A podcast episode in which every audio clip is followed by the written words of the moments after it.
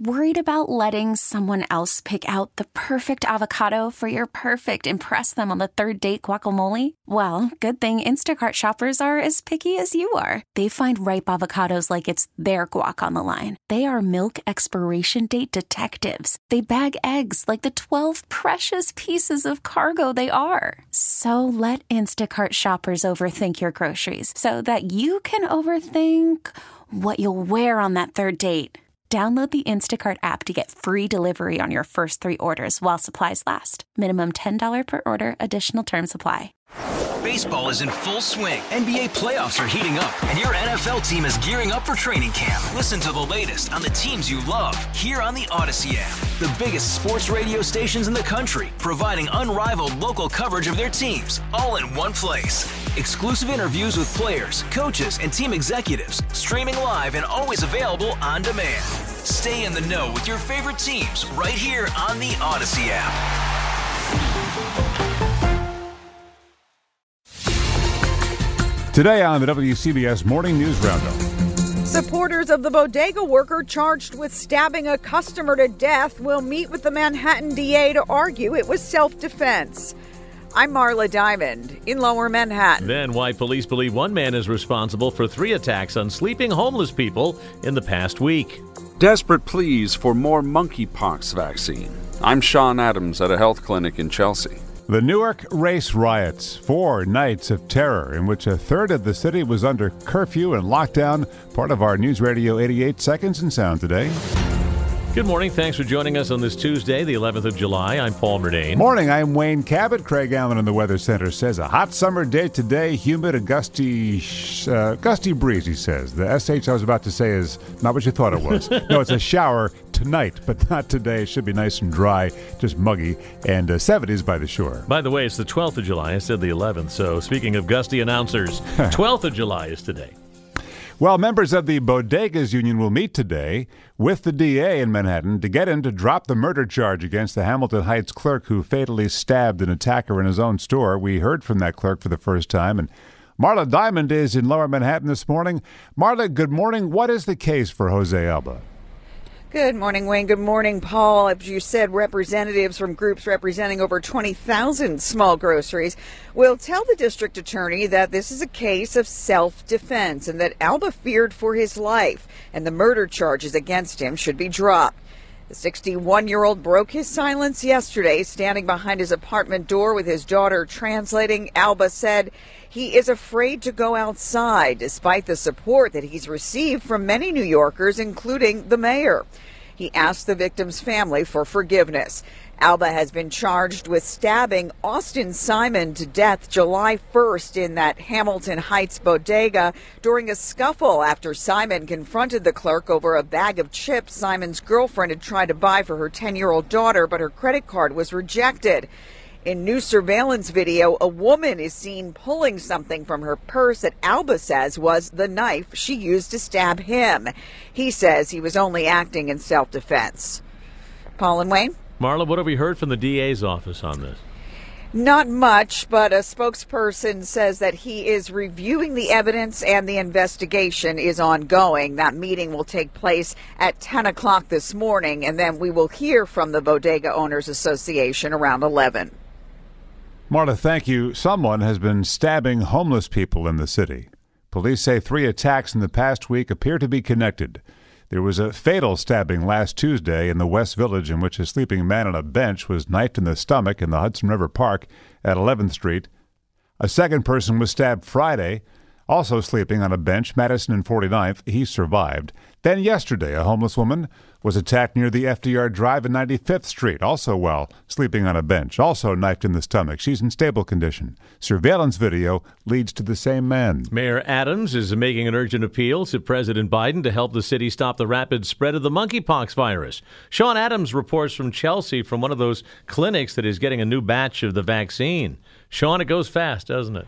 Certainly, yeah. The, the demand for monkeypox vaccine is far greater than the supply. The paltry number of appointments uh, available last week, they were snatched up in minutes. The same is expected with this uh, next round of available doses. Roughly 7,000 shots administered so far, more than 14,000 expected by the end of the week.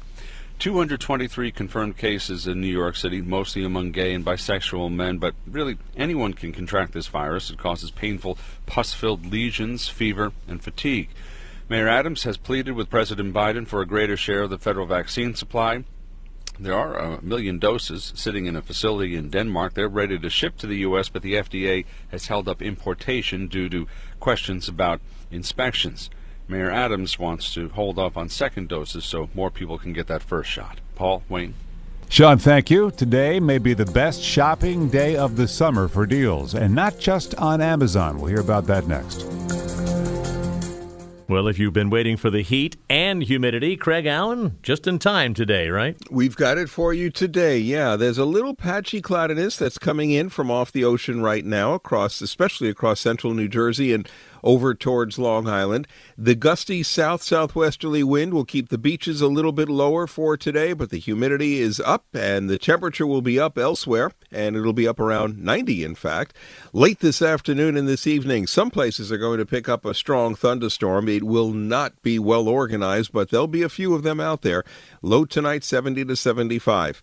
Mostly sunny. It's still hot tomorrow, although not quite as humid, high near 90.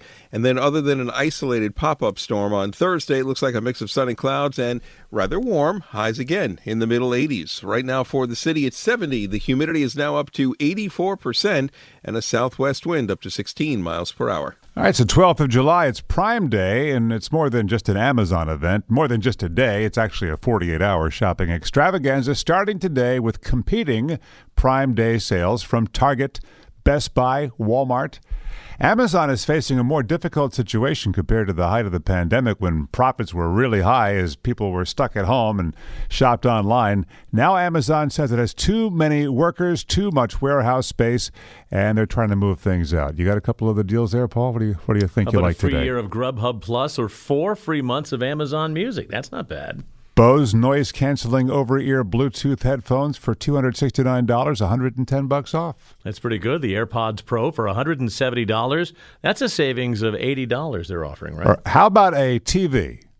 How about a how about a Trinitron TV? Well, I noticed a lot of the TVs were on the uh, on Amazon yesterday as being part of the Prime specials. Here's a 65 inch, 6 series, 4K UHD, Dolby Vision, HDR, QLED, Roku Smart TV. A TV set, you mean? A TV set.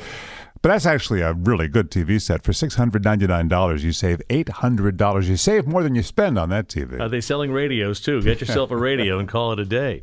Hey, this could be a big year for the concept of car sharing in New York City. Yes, we've had other vehicles available, but how about peer to peer car sharing? That's what we're talking about.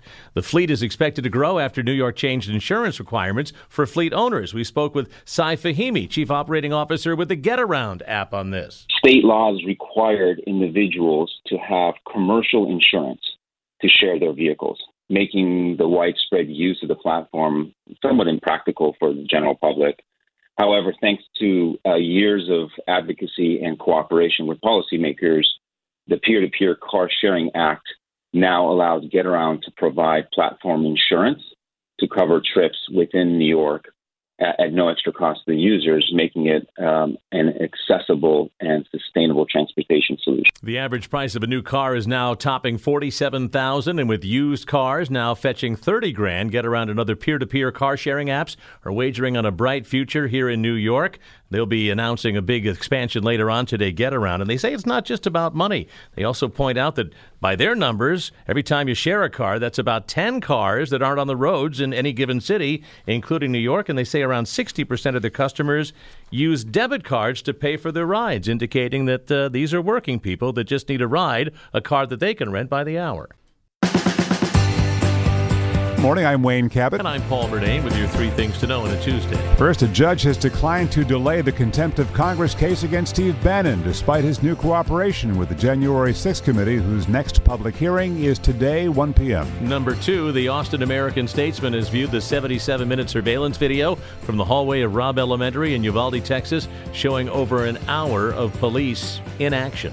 Third thing, the Library of Congress has announced America's newest poet laureate, 46 year old Ada Limon, known for her collection Bright Dead Things, six books of poetry, and her podcast, The Slowdown. Up next, our WCBS News Radio 88 Seconds in Sound for the 11th of July. New Jersey, a state under siege. If this Universal newsreel from 1967 about the Newark race riots was over the top, it was in how it downplayed the effect on civilians and portrayed only the official establishment point of view. Sniper fire from open windows kills two policemen. To say the racial divide was a chasm is evident in this comment from the mayor of Newark, Hugh Addonizio. I've come to the conclusion that there probably is uh, some element of our community out there that evidently we haven't been reaching. At least 26 people died, hundreds were seriously injured, leading to white flight to the suburbs and a conclusion by black activists. We can receive no justice in this city, nor America. A 10 p.m. to 6 a.m. curfew is clamped on fully one third of Newark. Comiskey Park, Chicago. 1979. Rock and roll DJ Steve Dahl had lost his job to a disco format and staged Disco Demolition Night. So we took all the disco records that you brought tonight, and we're going to blow them up real good. In the years since, people have ascribed homophobic and racist overtones. How about the Bee Gees? I asked producer Nile Rodgers of the 70s disco group Chic. You are intimately familiar with the backlash. Yeah. I don't think it was a racist thing because disco wasn't a black or white thing. It was No, everything. I, I think it was more of a class thing, and I think that people in New York exemplified the disco movement more than any place in the world. And when others would see that, and we were partying, remember, this was the greatest recession since the Great Depression. But meanwhile, we were celebrating in a very hedonistic way. It seemed like we had excess. What we did have was access us poor folks had the ability to mingle with the Liza Minnellis and the Michael Jacksons and all these big superstars, and we came together in this one great melting pot, Studio 54.